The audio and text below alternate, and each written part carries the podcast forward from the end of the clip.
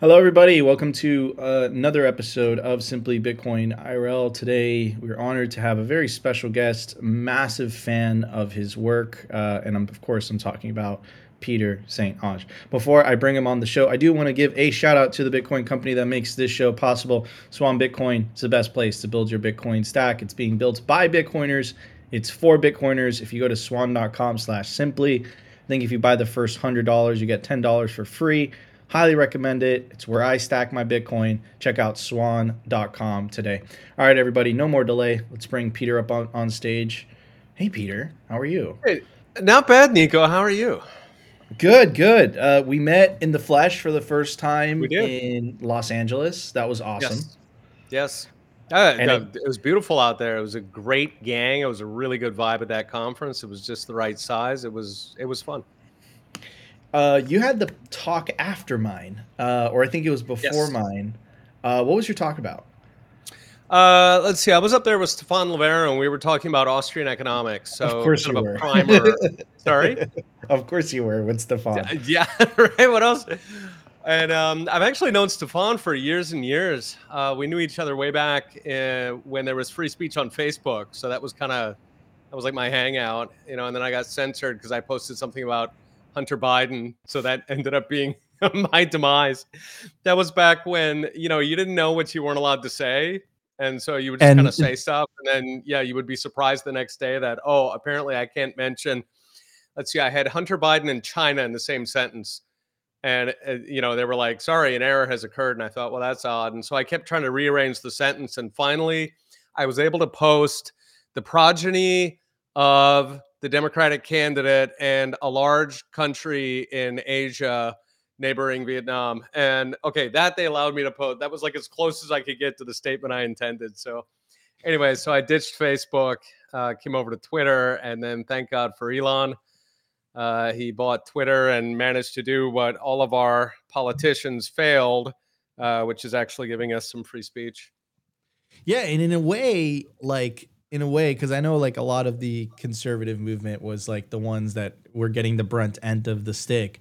But in a way, I'm glad in hindsight that they didn't interrupt, be, that politicians didn't step in, because at the yeah. end of the day, from an Austrian perspective, the free market stepped in and solved the problem. You know, you had, of course, this was an offshoot. You had Elon stepping in, buying Twitter and then you had the rise of Rumble, and I'm a huge fan of Rumble. Um, and it, that platform's been growing. We've been doing pretty good over there. So, I mean, I want to get your take on that. Yeah, I think um, you know it was tricky when we were talking about the censorship because so I'm an anarcho-capitalist. I don't generally look to government for the solutions. Uh, the tricky thing here is that you were kind of in a situation where you had to build your entire freaking infrastructure, right? Uh, because the activists were going to go after your payment processors and your you know your um, web service provider and uh, i mean just just the entire thing your landlord. Uh, and so really it took somebody with the kind of resources that elon has in order to break through it right? He could basically say well fine you know if if paypal doesn't want to sponsor uh, my platform then i'll just build my own right? And that's actually a credible threat and so PayPal is not going to screw around with that, or at least they haven't yet. Um, so in a sense, we got lucky. I mean, we got the absolute perfect person, which is somebody so freaking rich uh, that he could cut through that. You know, it, it was just like a thicket. You know, it's like it's like if you're going through a strawberry patch that lasts for miles, and just you slash through one, and there's another and another and another. So in a sense, we got lucky. Um, unfortunately, it it it was solved for now, but I think it's a very real threat in the future that you have this uh, unholy alliance between the tech oligarchy and governments, and largely, you know, it's kind of a protection racket. So um, tech, in, including Zuckerberg, including Dorsey, they had been free speech absolutists. They they had actually early on taken a lot, of, a lot of hits over free speech because their business plan was to get everybody on earth spending all of our free time debating crap on Facebook uh, or on Twitter. And so they were actually very, very pro free speech. But I think really Gamergate kind of planted the seeds of this sort of ongoing protection racket where governments can threaten all these companies and at some point they give in right partly they hire people who are sympathetic to the government's point of view uh, and partly they just say it's not worth the fight you know we've we've got a trillion dollar business here and if we stand up for free speech and if we go back to the old days where you had the warrant canaries and all that good stuff uh, if we go back to those old days then we risk getting completely shut down you know, they have a head on a pike in the form of Parler, right? I mean, they showed exactly what happens to if you screw with with the rest of them. And so, I mean, really, if you're the CEO of a public company, you can't run that risk. You have a fiduciary duty not to run that risk. So they've really created this. Um, the polite term is corporatist. I don't want to want to get any trouble with any f words, um, but they've really built this corporatist uh, alliance between government and the tech oligarchy. And the problem is that that is impenetrable for anybody but the richest person in the world who has balls of steel. And we got damn lucky that he's there, but they'll be back. Oh, they, and they are back. I mean, the attack yeah. with um, Media Matters and yeah. attacking. Oh, for sure. It's it's endless the crap they go after on them what they just denied there was a 900 million dollar subsidy from the government for providing like rural broadband or something and starlink of course was in line for that because starlink is better than any other solution uh, and so the fcc just decided that no nah, no nah, he's not going to qualify for that i mean it's absolutely endless what they're deploying about him which gives me some sympathy for the other cowards uh, in the sense that I mean, really, they they will destroy you. Anybody uh, less than Elon, and they would destroy him. Yeah, and and why do you think this is happening? So I, I have you know, and of course, I'm I'm coming from the from the I've been a Bitcoiner. I think a third of my life.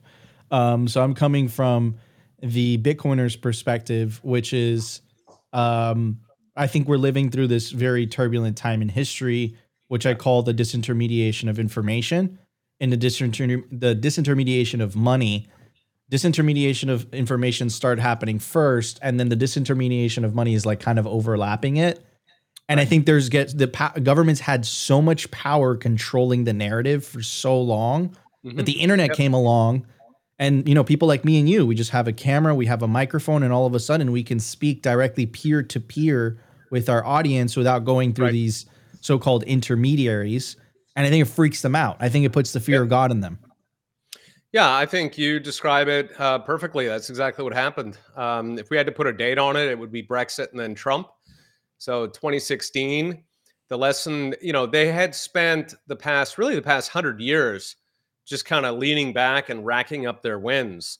You know, they launched. Uh, it's called the the the Long March through the institutions. Yes. So that was an explicit socialist goal to try to take over institutions like education or media. Uh, they succeeded wildly. And at that point, you know, if you're in a democracy and if you own the two industries that can shape thought, just kick back. You know, every single generation is going to be more and more indoctrinated.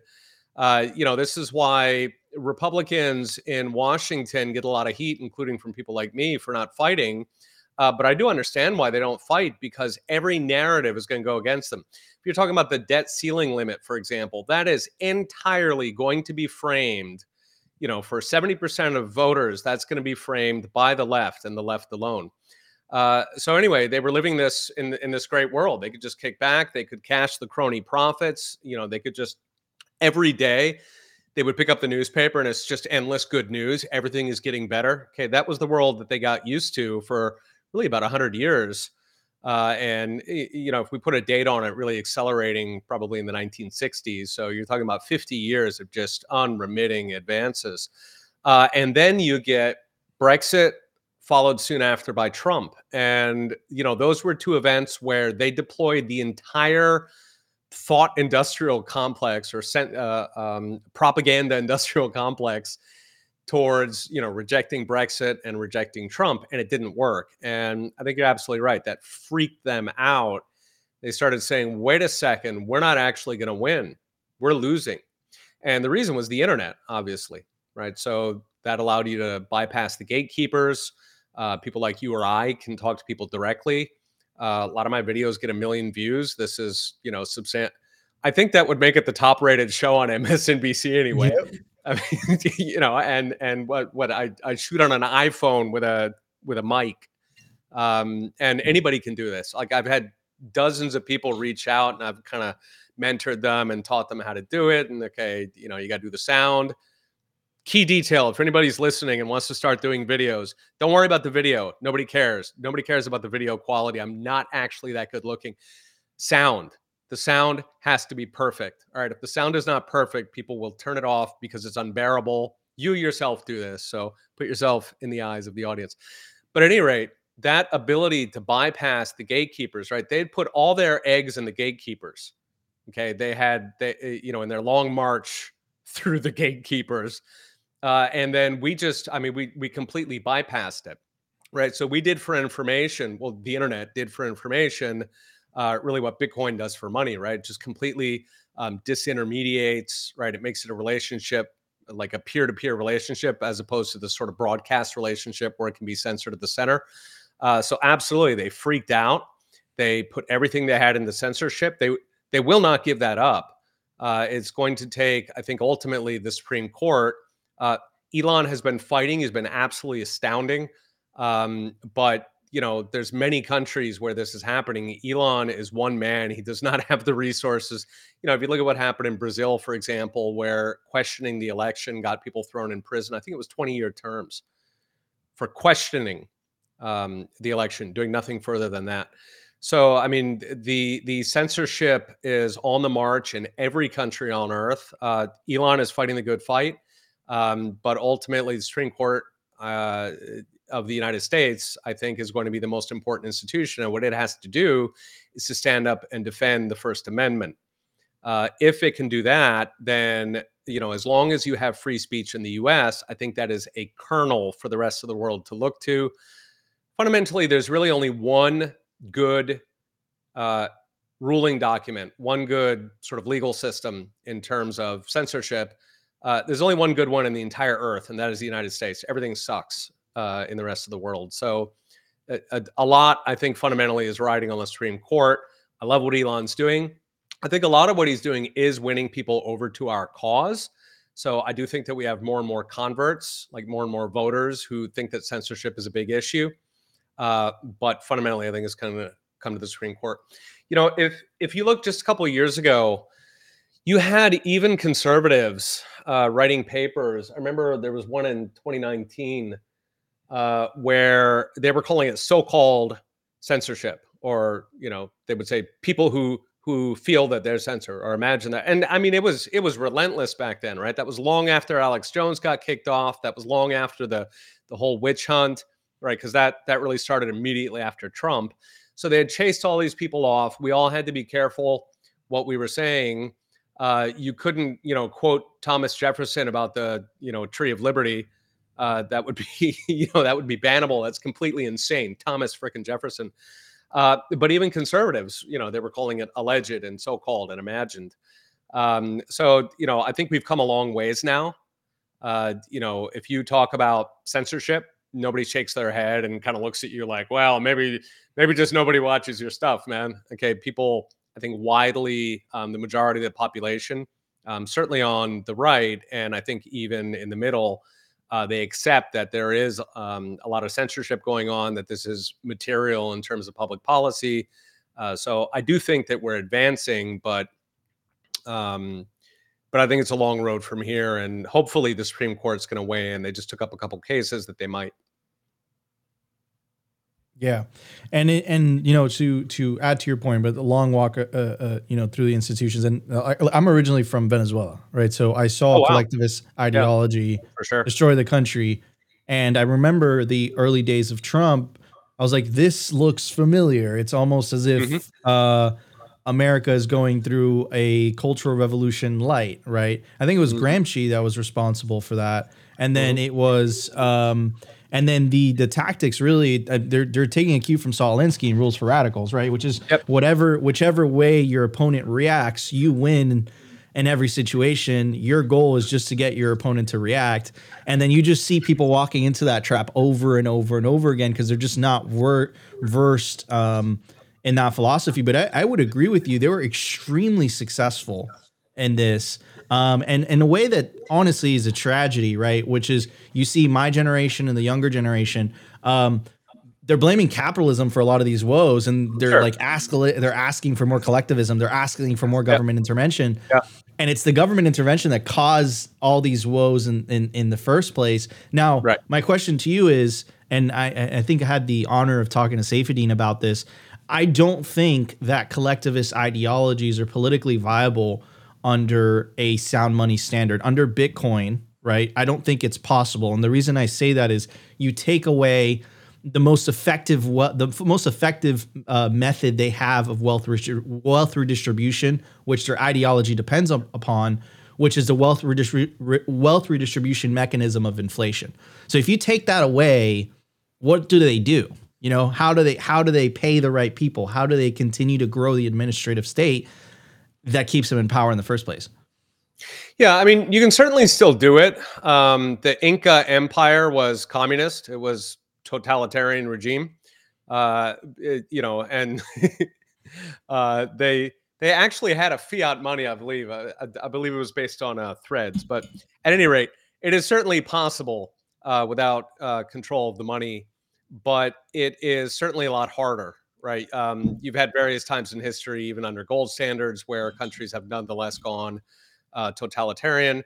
Now, generally, they get off the gold standard as one of the first things they do, right? And so you have to kind of zoom in and, and see the specific timing. Point is that you can get power even in a commodity standard system. Uh, however, once you get totalitarian power, you know you have kind of this honeymoon period where uh, you know you you you raid the warehouses and you eat up and you know everything's free. And at that point everybody says my god the socialists were right. It does work. Look at that. Everybody's got free food. And of course you know at some point you've eaten up the warehouses. Typically you've got like a year or two of stock just kind of lying around. So once you've eaten up the seed corn at that point uh, it quote unquote goes wrong.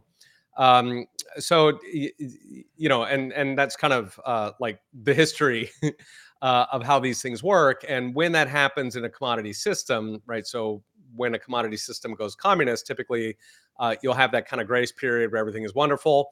And then the hungry times start hitting, they start losing uh, public support. And that's the point that they typically go inflationary. Um, but having said, you know, your broader point that money enables the authoritarian or totalitarian regimes, I think that's absolutely true. Um, you know, if you sit down and, and work out the numbers, I would guess that about half of the federal government's ability to capture power in the US has been because of the Federal Reserve. Uh, there's a couple mechanisms for that, but fundamentally, if you control an organization that can print up bidding tickets that you can use to take every single thing in society including to make people work for you okay? So you can use those those you know confetti that fiat money to uh, harness all of society's resources. It, it, it it's actually kind of surprising that that doesn't automatically lead to a totalitarian outcome. Maybe it does. Maybe it's just with a delay which is you know we are the ones who are trying to delay it um, so, you know, I think the short of it is that if you are in a fiat regime, uh, you are nearly guaranteed to ultimately end up in an authoritarian system.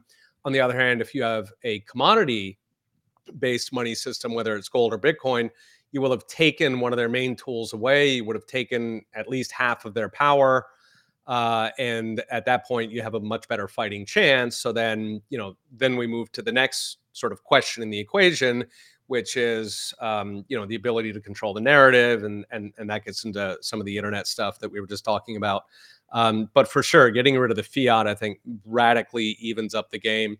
And you know, if we zoom into particular moments, so if we had to put a date on when the world started going downhill, uh, I think I'd put that around 1913, 1914. So really the lead in to World War One. I. I think Saifedean has talked about this as well.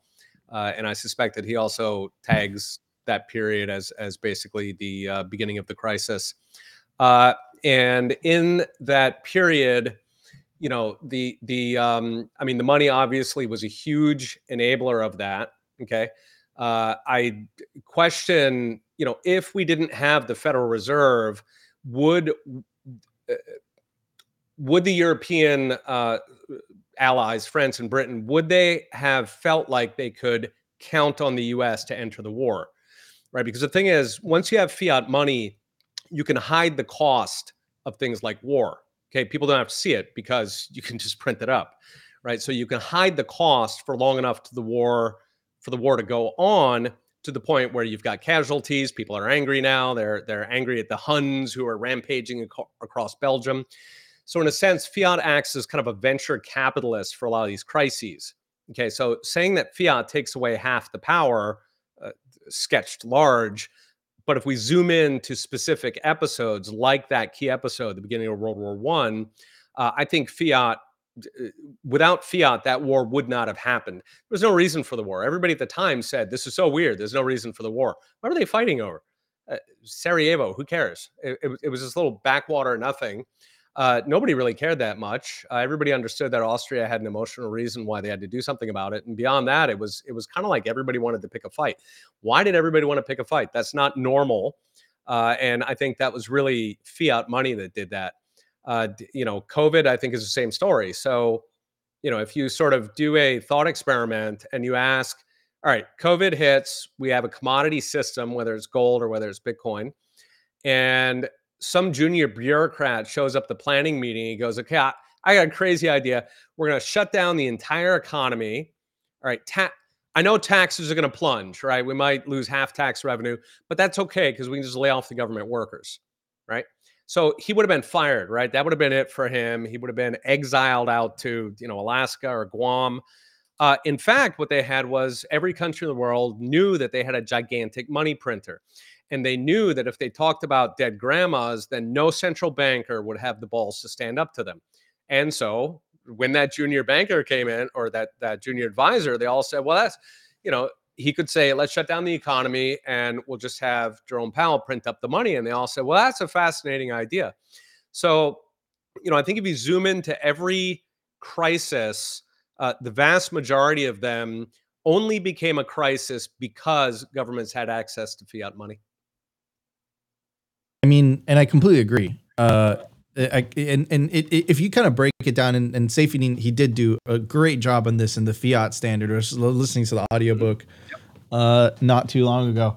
Uh, but my question to you, Peter, is like, and and you know, I think Michael Saylor has said this. I said this to my girlfriend when I was super excited about Bitcoin. I was like, "It's the best money. This is, this is the most soundest money." Um, and then Michael Saylor, I remember he was asked this question, and then I connected the dots. He was asked this question on the Coin Stories podcast. Shout out Natalie Brunell.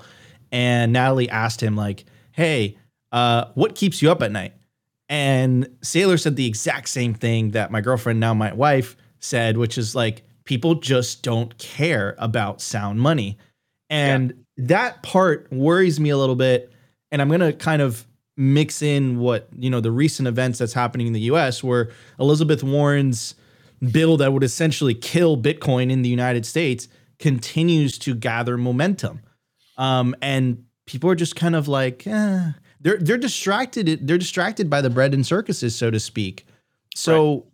does that worry you at all? Right? Because you know, Austrian I agree. It's like we have it figured out. You know, it's sound money. The money's broken, but I still see so many people asleep until mm-hmm. the money breaks. And then you'll get a, a, situation like Argentina and something like that. But the money hasn't broken yet. So therefore, the incentive isn't there for people to seek an alternative. What are your thoughts on that?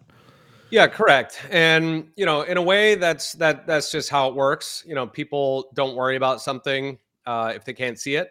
You know, um, so I agree with you. Uh, the past couple of years, we've had a lot of people wake up to inflation. It had seemed very academic and remote.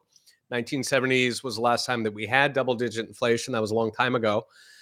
Uh, and so I think that a lot of people have woken up, but at the same time, we're up against 12 years of indoctrination and specifically indoctrination of children.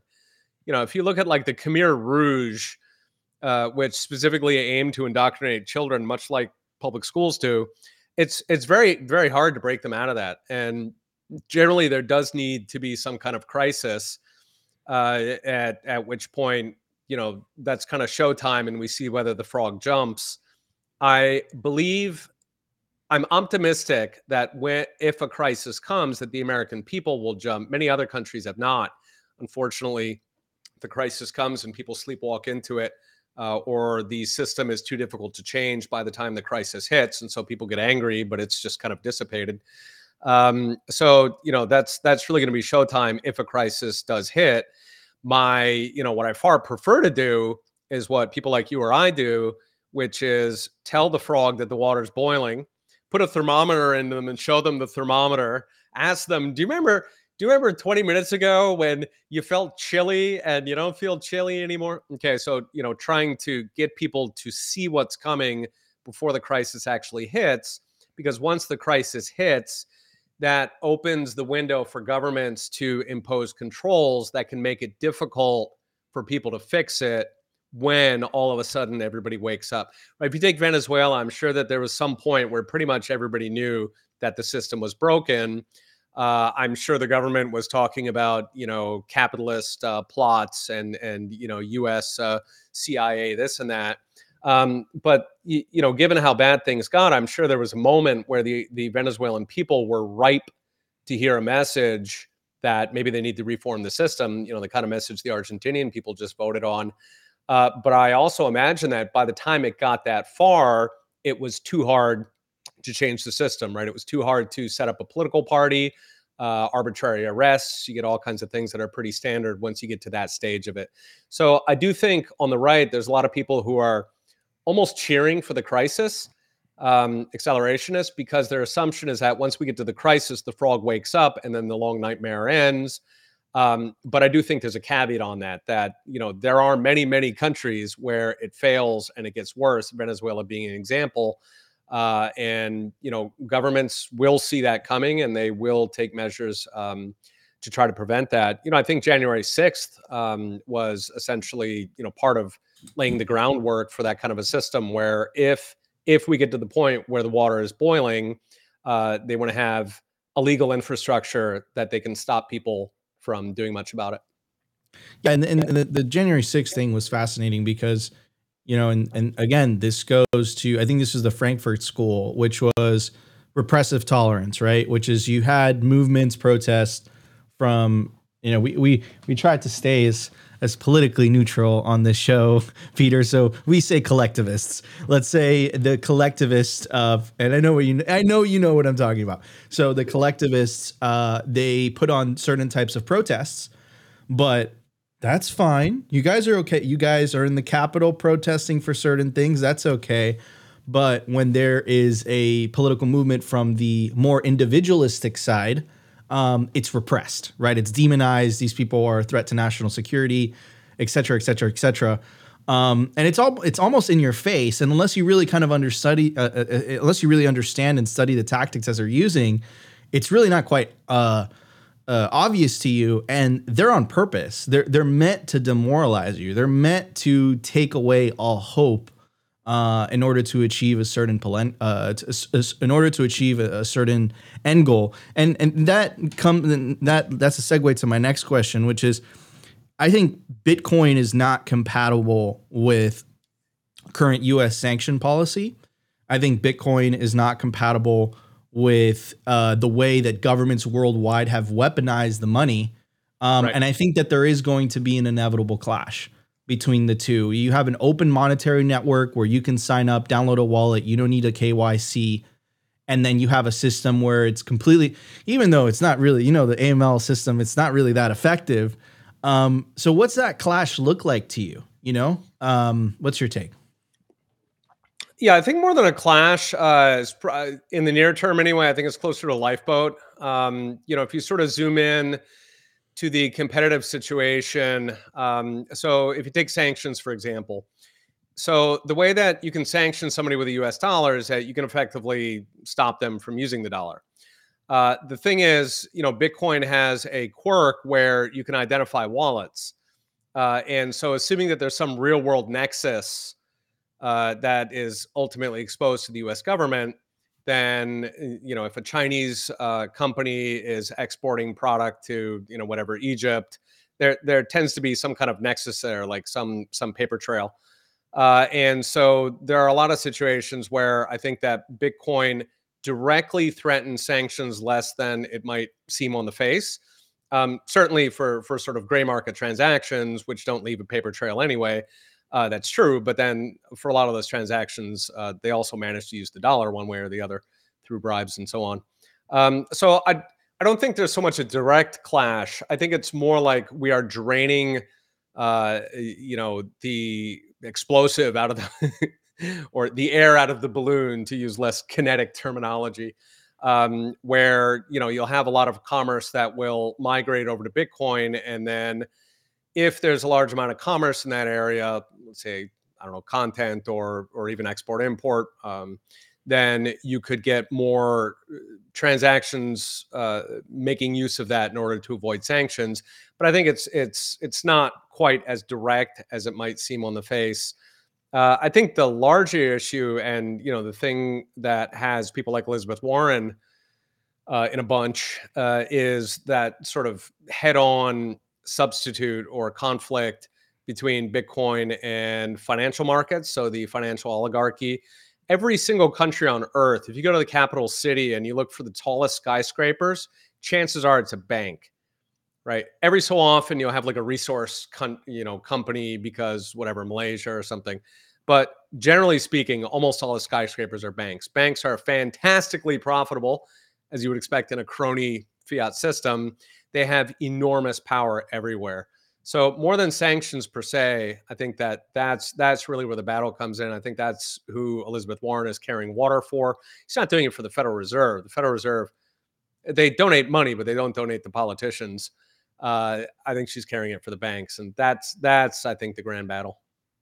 Yeah, and, and, and it's interesting because you would think it's in she, you know, when the Occupy Wall Street movement was a thing, she was like the main proponent money of that. Talks, money talks.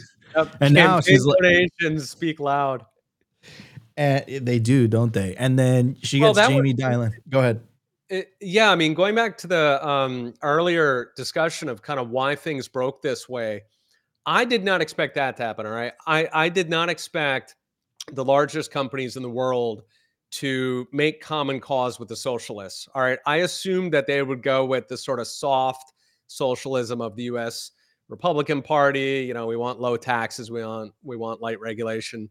Uh, and what what what surprised me anyway is that boy, they just they just went all the way over. So you know, I assume what they're thinking is that with enough campaign cash, you can kind of tame the beast, right? So, you know, you can put people like uh, AOC or, uh, you know, you can, um, I don't know, who are some of the more extreme. Anyway, the squad, you can put them in a box and then, you know, you can make enough friends with Elizabeth Warren and Nancy Pelosi that you can basically uh, disarm the socialists from within. Uh, I assume that's what um, that's what they're aiming for. But anyway, I was surprised by that. I assumed that, you know, once money really made its way into politics and we got this sort of corporate, uh, cor- corporatist union of state and company, uh, which again has an F word that becomes an ism, but we have to avoid that word. Uh, I I didn't think that they would make common cause with the socialists. Yeah, I mean it's it's almost. I mean, but this isn't that what always happens though that's that's kind of you know like uh, I forget what the in what, 1930s Germany they went the other direction, so they took the lesser of two evils and they teamed up with the National Socialists as opposed to the International Socialists. Okay, okay, fine, fine. But Peter, we all know yeah. that it's both it's two sides of the same coin. Right? They are almost they are it, almost it, identical. It, hold on, I have oh, to put, oh, have to go full sure. I have to go full screen. So if you go like all the way, I don't know if I'm left right now, but if you go all the way left, there's communists and then yep. there's you go a couple steps to the right there's fascists yeah. and then you go all the way to the other side and you get like individualists individualists and libertarian and all that so i i i, sure. I mean it, and it's in the name it's in the name what the party yep. that was in power in the 30s they put it in yep. the name that word socialist yeah yeah literally right so you know if we put them like if we array them on a scale of ancap to communism so okay, these are random numbers. Don't quote me on this. Uh, the German communists at that time in the 1930s, let's call them a 60, and then the National Socialists were like a 50 in terms of their progression towards communism. I mean, they were almost the same freaking party. But the thing is, the capitalists chose the lesser of two evils from their perspective, right? The main difference being that the National Socialists were okay with companies running their, you know, uh, making profits, uh, getting nice take home pay, keeping the, the original staff. Nobody has to go up against the wall. What they said is, look, you can do whatever you want as long as you obey. Okay. Now, the obey you know ultimately got real close to communism um, but anyway so you know in that grand scheme of socialism they were slightly less socialist from companies perspective than the communists and so the companies went with the lesser of two evils what surprised me in the us and i think really around the world uh, and you know maybe this is the genius of klaus schwab but what surprised me was that you know generally the main parties in every country are socialist i can't think of a country at the moment uh, where the main party is not socialist. They're just two flavors of socialism. Uh, but what surprised me is that these big companies went with the the worse of the two. They didn't go with the lesser of two evils. They went with the greater of two evils. And I think, it, uh, you know, I, I don't know that they planned this out in their heads, but I think ultimately they've put a bet uh, that they can bribe the the you know worst of two evils into uh, at least um, uh, punishing them last. I'm trying to avoid violent words. We used to be able to say a lot of things we can't, but anyway, they want to be punished last um, by these people. But that that really surprised me. I assumed when the corporatists made their play to take over the country that they would go with the soft socialists and not the hard socialists. But of course, yeah. see people like Elizabeth Warren. I mean, so far their strategy is paying off you know, I'm I'm I'm very impressed. It's working out just the way they wanted, where people like Elizabeth Warren are now going from, you know, anti Wall Street to uh, you know, discovering how important it is to have a you know stable financial system that has no outside interference. So, I mean, kudos to them. Boy, it's it's it's worked like a charm so far. Yeah, it's it's it's crazy. If if if you haven't been paying attention, if you're not well read on these things, you know, you're it's it's to me it's obvious and it, perhaps it's because i immigrated and i came here yeah. and yeah. you know and maybe you see things and maybe that's why miami-dade county voted a certain direction versus yeah. every other mi- metropolitan city in the us because uh, you're like oh, i've seen this I, I, I, spent most of my life out of the us so i grew up in germany japan um, about five years in mexico so it's the same like once once you've been outside long enough and then you sort of see the comparisons with you know places like indonesia or argentina it's really clear what's happening um, and you know in fairness a lot of americans now are waking up to it. I think americans imagined it could never ever happen here right? We felt protected partly by the civil society uh, partly by the constitution but the past couple of years i think have woken up a ton of people. And then the economic problems are they're waking up a lot of people who may not have been open to the idea that we have fundamental problems but now they are right they're starting to question the system and once you question the system you start listening to both sides and once people start listening to both sides i say this in all honesty our arguments are better i mean across the board you know if you look at the kind of just look at the kind of engagement. Okay, like when CNN does an article and it gets a lot of view because CNN has you know bought audience over the years. This is all media companies buy audience. Um, if you do that in our gig, you're you're a fraud. But anyway, you know the New York Times, CNN, all of them bought their audiences. And when you look at the kind of reaction they get when they say things, nobody's eh, people see it because they bought this audience, but nobody listens to them. Nobody cares about it. People don't sit there and debate. I mean, it's a, it's, it's a tiny amount of engagement that they're getting. Nobody cares about their arguments. Even the people who are already like their installed bought base don't care about it. So, you know, if you've got somebody who's politically up for grabs, okay, they're like a political independent and they're pissed off about the cost of living, all right, and so they start questioning things and start looking at different narratives they're going to see one article from CNN and then they're going to see another article by the kind of free speech people that we have on our side. It's no competition. Of course, they're going to come over to our side. So, I mean, we are winning hearts and minds, but at the same time, you know, we are up against that sense that um, propaganda. You know, you've got the 12 uh, years of propaganda. You've got new kids running through it every single day. You got new ones coming out who, you know, we have to deprogram as if they're in a cult. Um, you know, so e- even as we win, we're still like it can look like we're just um, treading water because they have so many of these institutional benefits.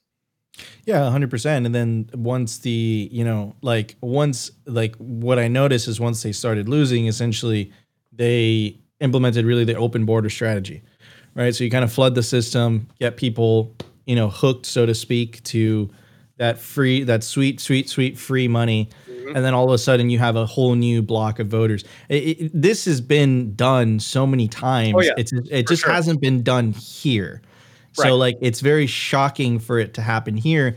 But I, Opti and I, my producer who's hanging in the back, we, we've been talking about this for quite a while. I'm really optimistic for the U.S. for three reasons. Right, first is the First Amendment, which is getting badgered. Mm-hmm. Uh, second is the Second Amendment, and then the sovereignty of the individual states, which creates in uh, yep. competition between the states. Right. So yeah, which um, yeah. yeah, yeah, you could summarize that as the Tenth Amendment mm. which uh, constrains the federal government to a very, very small number of things, and everything else belongs to the states. And then the states can be the laboratory of democracy, and they can experiment with all kinds of things. By the way, the Tenth Amendment does not give the federal government control over money. So that would mean that both, I mean, any kind of um, financial management that Treasury does is not constitutional. That's that's that's not delegated, uh, and of course, the Federal Reserve would be unconstitutional. It's not delegated uh, according to the 10th Amendment, if the power is not literally listed in the Constitution, then the federal government is not allowed to do it. And there's certainly nothing in there about printing fiat money. Yeah, yeah, but they got away with it anyways. And someone in the comments sure. uh, mentioned this about 1913. They said, uh, wasn't the federal income tax implemented? Yes, it was implemented the same year as the Federal Reserve was uh, was created or you know began. That's not a coincidence. Oh, yeah. Well, yeah. The, right. Go ahead.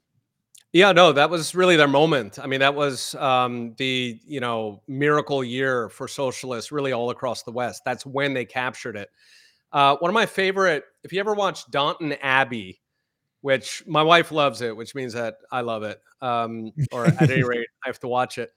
And what's funny about it, so it's a series and it spans multiple years, and you know a bunch of the episodes are before World War One, and then a bunch of them are after. And I think it's just it's just great for sort of showing people how the world changed. World War One was, I mean, it was the most transformational. I can't think of anything. Certainly not. I don't know. Maybe in a millennia. Maybe not since the Mongol conquest. It has been such a massive change. Everything changed. It gutted the traditional institutions and replace them with government versions of it. Whether that was education, uh, the you know moral uh, suasion that used to be handled by the church, so that was independent from the government. Okay, it captured all these things, and fundamentally, it was the Bismarck plan, right? That was Otto von Bismarck in uh, Prussia. His idea was that you want the state to take over all of these uh, social institutions, so that the state makes itself necessary, and so that um, you know individual like people don't rise up against the state because they need the state right? The state is paying their pension or uh, they work for the state whatever it is. So i mean it was it was a very intentional plan. He implemented in prussia and then world war one was really when they managed to implement it uh, really across the west. Yeah no and I, I, think you, you you hit the nail on the head. Uh, so okay. So we've been talking about some dark dark things dark subjects right you know a bit of history this collectivist takeover, to put it nicely. Um, and let's talk about you know what Cory says, CEO of Swan, um, the bright orange future, which I think that Bitcoin is Bitcoin and the internet, both things yeah. play a very critical part in that in that future. So, how long do you think this transition will take? I think we'll win. Uh, the reason that I think we'll win, uh, Peter, is because I think Bitcoin's incentives are greater than than uh, yeah. anything they have, in my opinion. I think right. they're going to rely on coercion, but my money's on incentives, in in in my opinion. So, how long is this transition going to take? Do you think Bitcoin's going to win? Is it is it a foretold like, you know, just check that box, or do we need to fight peacefully, right? YouTube fight peacefully. It's a metaphor. Um, what what are your thoughts? Spar, Spar sparring between friends. So I think there are two dynamics. Um, one of them is fiat versus commodity, and the other one is gold versus Bitcoin. Okay, so if we ask, um, is Bitcoin going to win? I think those are the two dynamics, and I'll take the simpler of them, which is gold versus Bitcoin. Uh, I think Bitcoin is fundamentally superior to gold. Um, it has actually better supply dynamics. You know, gold is um, new gold is dug up, and so that's an inflationary impetus, and that's pretty standard at about a percent and a half a year. Actually, amazingly, like over centuries and all kinds of different technology and the industrial revolution, all the rest of it, gold just marches like clockwork, about a percent and a half a year. Um, and Bitcoin, meanwhile, you know, of course, it, it's going to have a lower inflation rate than that. Uh, and you know, you have different supply caveats to gold. Like, what if we find the asteroid uh, that's made of gold, and Elon can mine it with robots? Or you know, what if they figure out a way to extract gold from seawater, which you know, it's been like a perpetual motion machine that cranks have been trying for a long time. But fundamentally, there's a there's a lot of gold in the ocean just floating around if you go to the beach, you when you come out of the water, you've got gold on you. Uh, there's a bunch of it, and so anyway, there are these kind of weird little quirks to gold where the supply dynamics are not as good. Uh, and then the other one, of course, is that Bitcoin can't be uh, seized the way that gold can, right? So I I love gold dearly, uh, but if you are talking to like if you're a gold bug and you're talking to a paper money bro then after you got done explaining how amazing gold is, he's going to ask you, okay, if it's so super, why does no country use gold? And the simple answer is that violence is very profitable. You know, so if you want to have a gold-backed currency, then you have to tell the world where your gold is, right? You can't say it's backed by gold, but it's hidden because I don't want the government to find it. All right, so nobody's going to accept it because I can do that. And so you actually have to prove it right? You have to you have to show where it is. You have to give the address. You have to you know do assays. You have to do all this. And of course, governments can also find the address. They can look it up on Google Maps, and then they're going to come and visit your gold facility, and they're going to have a chit chat. Uh, so governments, you know, uh, I mean, really, gold makes it extremely easy for governments to seize the monetary system. you know, there's about 20 locations even for a country like the US, but for a smaller country, I don't know, you got like two, three neighborhoods. You could literally get a squad of a SWAT team and split them up and seize the entire money of the nation in one go. Uh, it's got a fundamental flaw. And I think it's ironic that the fundamental flaw of gold is the very fact that it's physical, right? This is why people like gold. They say, no, no, you can't drop Bitcoin on your foot. You know, gold is real. You can bite it. You can't eat it, but you can bite it. And that turns out to be the fatal flaw of gold. It is exceptionally easy for government to seize. Um, a gold based system, I mean, it very obligingly actually goes out and gathers up all the gold and puts it in one spot and then tells the government where it's located. You know, from that perspective, it's, it's kind of a dodgy prospect. Uh, okay, so I think that Bitcoin is absolutely superior to gold. The next question is fiat versus commodity. And there, eh, you know, I think that the question is timing. Okay, so if the system is going to collapse like in the next five or 10 years, which I think is unlikely, uh, then people are going to kind of go with what they know, right? And in terms of market share, the vast majority of people still don't understand Bitcoin. Uh, gold is exceptionally easy for people to understand. Uh, even if you've never heard of gold, like if you've been living in the Sentinel Islands in India and you've never heard there's such a thing as gold, uh, I imagine it's pretty easy to explain what's happening here. Commodity money, physical commodity money is is very sort of intuitive. Uh, so I think you know if the system is going to die in five years, then most likely we're going to revert to the gold standard that Nixon broke. Uh, there's still living memory of that. Uh, on the other hand, if the collapse is going to take longer than that, you know, then in in in the background, because Bitcoin I think is superior money, it's constantly winning new converts, partly by people like us explaining what Bitcoin is, like this specific conversation we're having, uh, but also just age. You know, a, a sort of quirk of the world is that old people uh, are more resistant to new ideas. Uh, you know, if you look at, say, Austrian economic, like people who um, would self-describe as Austrian economists, all right, anybody over age 60 is almost certainly a gold bug and only a gold bug. Anybody under age 40 is almost certainly a Bitcoiner and only a Bitcoiner, right? There's a very, very strong age um, uh, aspect to this.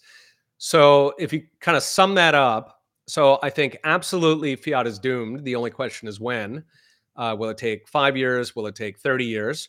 If it's closer to 30 years, then I think the inherent superiority of Bitcoin will have gained enough mental mind share by 30 years from now that we're going to skip gold and we're just going to go direct to Bitcoin. If, on the other hand, the collapse is coming in, you know, five years, then uh, I think almost certainly we go to gold. And at that point, you know, we basically live in the world we do now, where Bitcoin continues taking mind share, but in this case, it takes it from gold, not from fiat. Gotcha. Interesting. Interesting. Okay, so we are. I do want to be respectful of your time. We are getting to the top of the hour. So my question for you, Peter, is: We are heading into the year of the halving, uh, and we're also heading into one of the most turbulent elections in American history. Uh, and uh, these are some crazy, crazy times. So, what are your expectations for Bitcoin? Uh, you know, the next couple of years, if if history repeats itself, right? Bitcoin tends to uh, go parabolic about a year after the halving, so 2025, but it really starts to, uh, you know, turn on its engines the year of the halving, and you start to see that slow crawl up. So, are you optimistic about uh, Bitcoin's future in these turbulent times? Uh, what's your take? Final question. Yeah, I am. Uh, of course, prices can do you know anything. Who knows? It could drop ninety percent because uh, governments could try to hunt it down anything could happen. However, I think that the most likely outcome is that it will soar. I'm not a huge fan of halving as a price driver per se. Um, you know, normally in statistics, you need a fairly decent size sample. And, you know, when we're talking about halvings, what we have, what, three, four? We don't have many. Um, so, you know, who knows? Um, every time it's halved in the past, there have been various situations. Uh, 2016, the economy had been going slow for a long time, and then it it uh, bounced back up. Uh, 2020 was uh, weird in many ways. you know, 2020, 12, you had the European debt crisis. You know, you've got noise in every one of these. Um, so I wouldn't put a whole lot of stock in halving per se. I mean, it's fun to cheer it on. Um, but I think the larger issue is what you're talking about those those crises uh, coming in. So you know, inflation is very much alive, remains alive. The uh, progress that's been made so far has largely been a freebie from oil coming back down. It generally does that whenever a recession is coming. In fact, in 2008, oil dropped 80%. Uh, and other than that, inflation has not come down very much. So, right, I think inflation is driving it.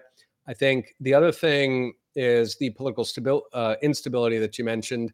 You know, one of the things I think that's fascinating about Bitcoin is that it was invented for um, more or less bank bailouts, right? And you know that was the Genesis block. But then we keep discovering, you know, there's like a, a, a, sort of the running joke where we say Bitcoin fixes this, and then the other guys are like, "What is it gonna, you, you know, is it gonna cook my bagel?" Um, what Bitcoin fixes everything, and the irony is that we keep having these crises, and every single one Bitcoin fixes it. So you know, you take Trudeau with the speech uh, you know, cracking down on free speech up in Canada. You know, and you had Bitcoiners who, I mean, it was it was fantastic, right? You had hundreds of Bitcoiners who just jumped in their car dead of winter, uh, drove out to Ottawa to to you know help truckers um, actually get uh, donations so they could eat right? Um, you know, the inflation uh, when when Satoshi, you know, put out the Genesis block, you could argue. I mean, of course, inflation was back of his mind. That's why he modeled Bitcoin on gold but it, it's like we we we just keep discovering that every single crisis that we keep coming into uh, bitcoin you know finds a new purpose or well i mean bitcoin doesn't find it. People people discover that yes bitcoin does fix this and it fixes that and it fixes the next one and so on. Uh, so uh, uh i don't know what the crisis is going to be. Um, you know the in the horse race for what their next covid is uh, cyber attack seems to be a popular mm-hmm. one uh, war, you know, of course, but I mean, you know, war is kind of their permanent uh, shtick. So of course they're pushing back that, but yeah, cyber and you know we have some of the smartest people on our side, and uh, like in terms of programmers, and it, you know if you take the people who are suspicious of the state and are interested in finding ways to go around it, I mean, Bitcoin has like a 99% share of those kinds of heroes on earth. So whatever they come up with, I am certain that Bitcoin is going to show us some awesome new function to get around it. Beautiful, beautiful. Yep, I completely agree. Uh, I say personally, Bitcoin or slavery. Um, I think that's uh, you know that's really the two choices that we have in front of ourselves. I do agree. I do agree with you. We have the you know the best team of our on our side uh, that's fueled by incentives. That's fueled yep. for uh, you know the thirst for freedom. Go ahead. Yes. Yes. Absolutely. Yep, I'm I'm I'm very happy with our team. I know that they have all the institutions, they have all the power, they have all the money. They they outnumber us like a million to one. But I love our team. I I'm thrilled to be on the wall with, with all y'all. Absolutely. Honored to be in the trenches with you too, Peter.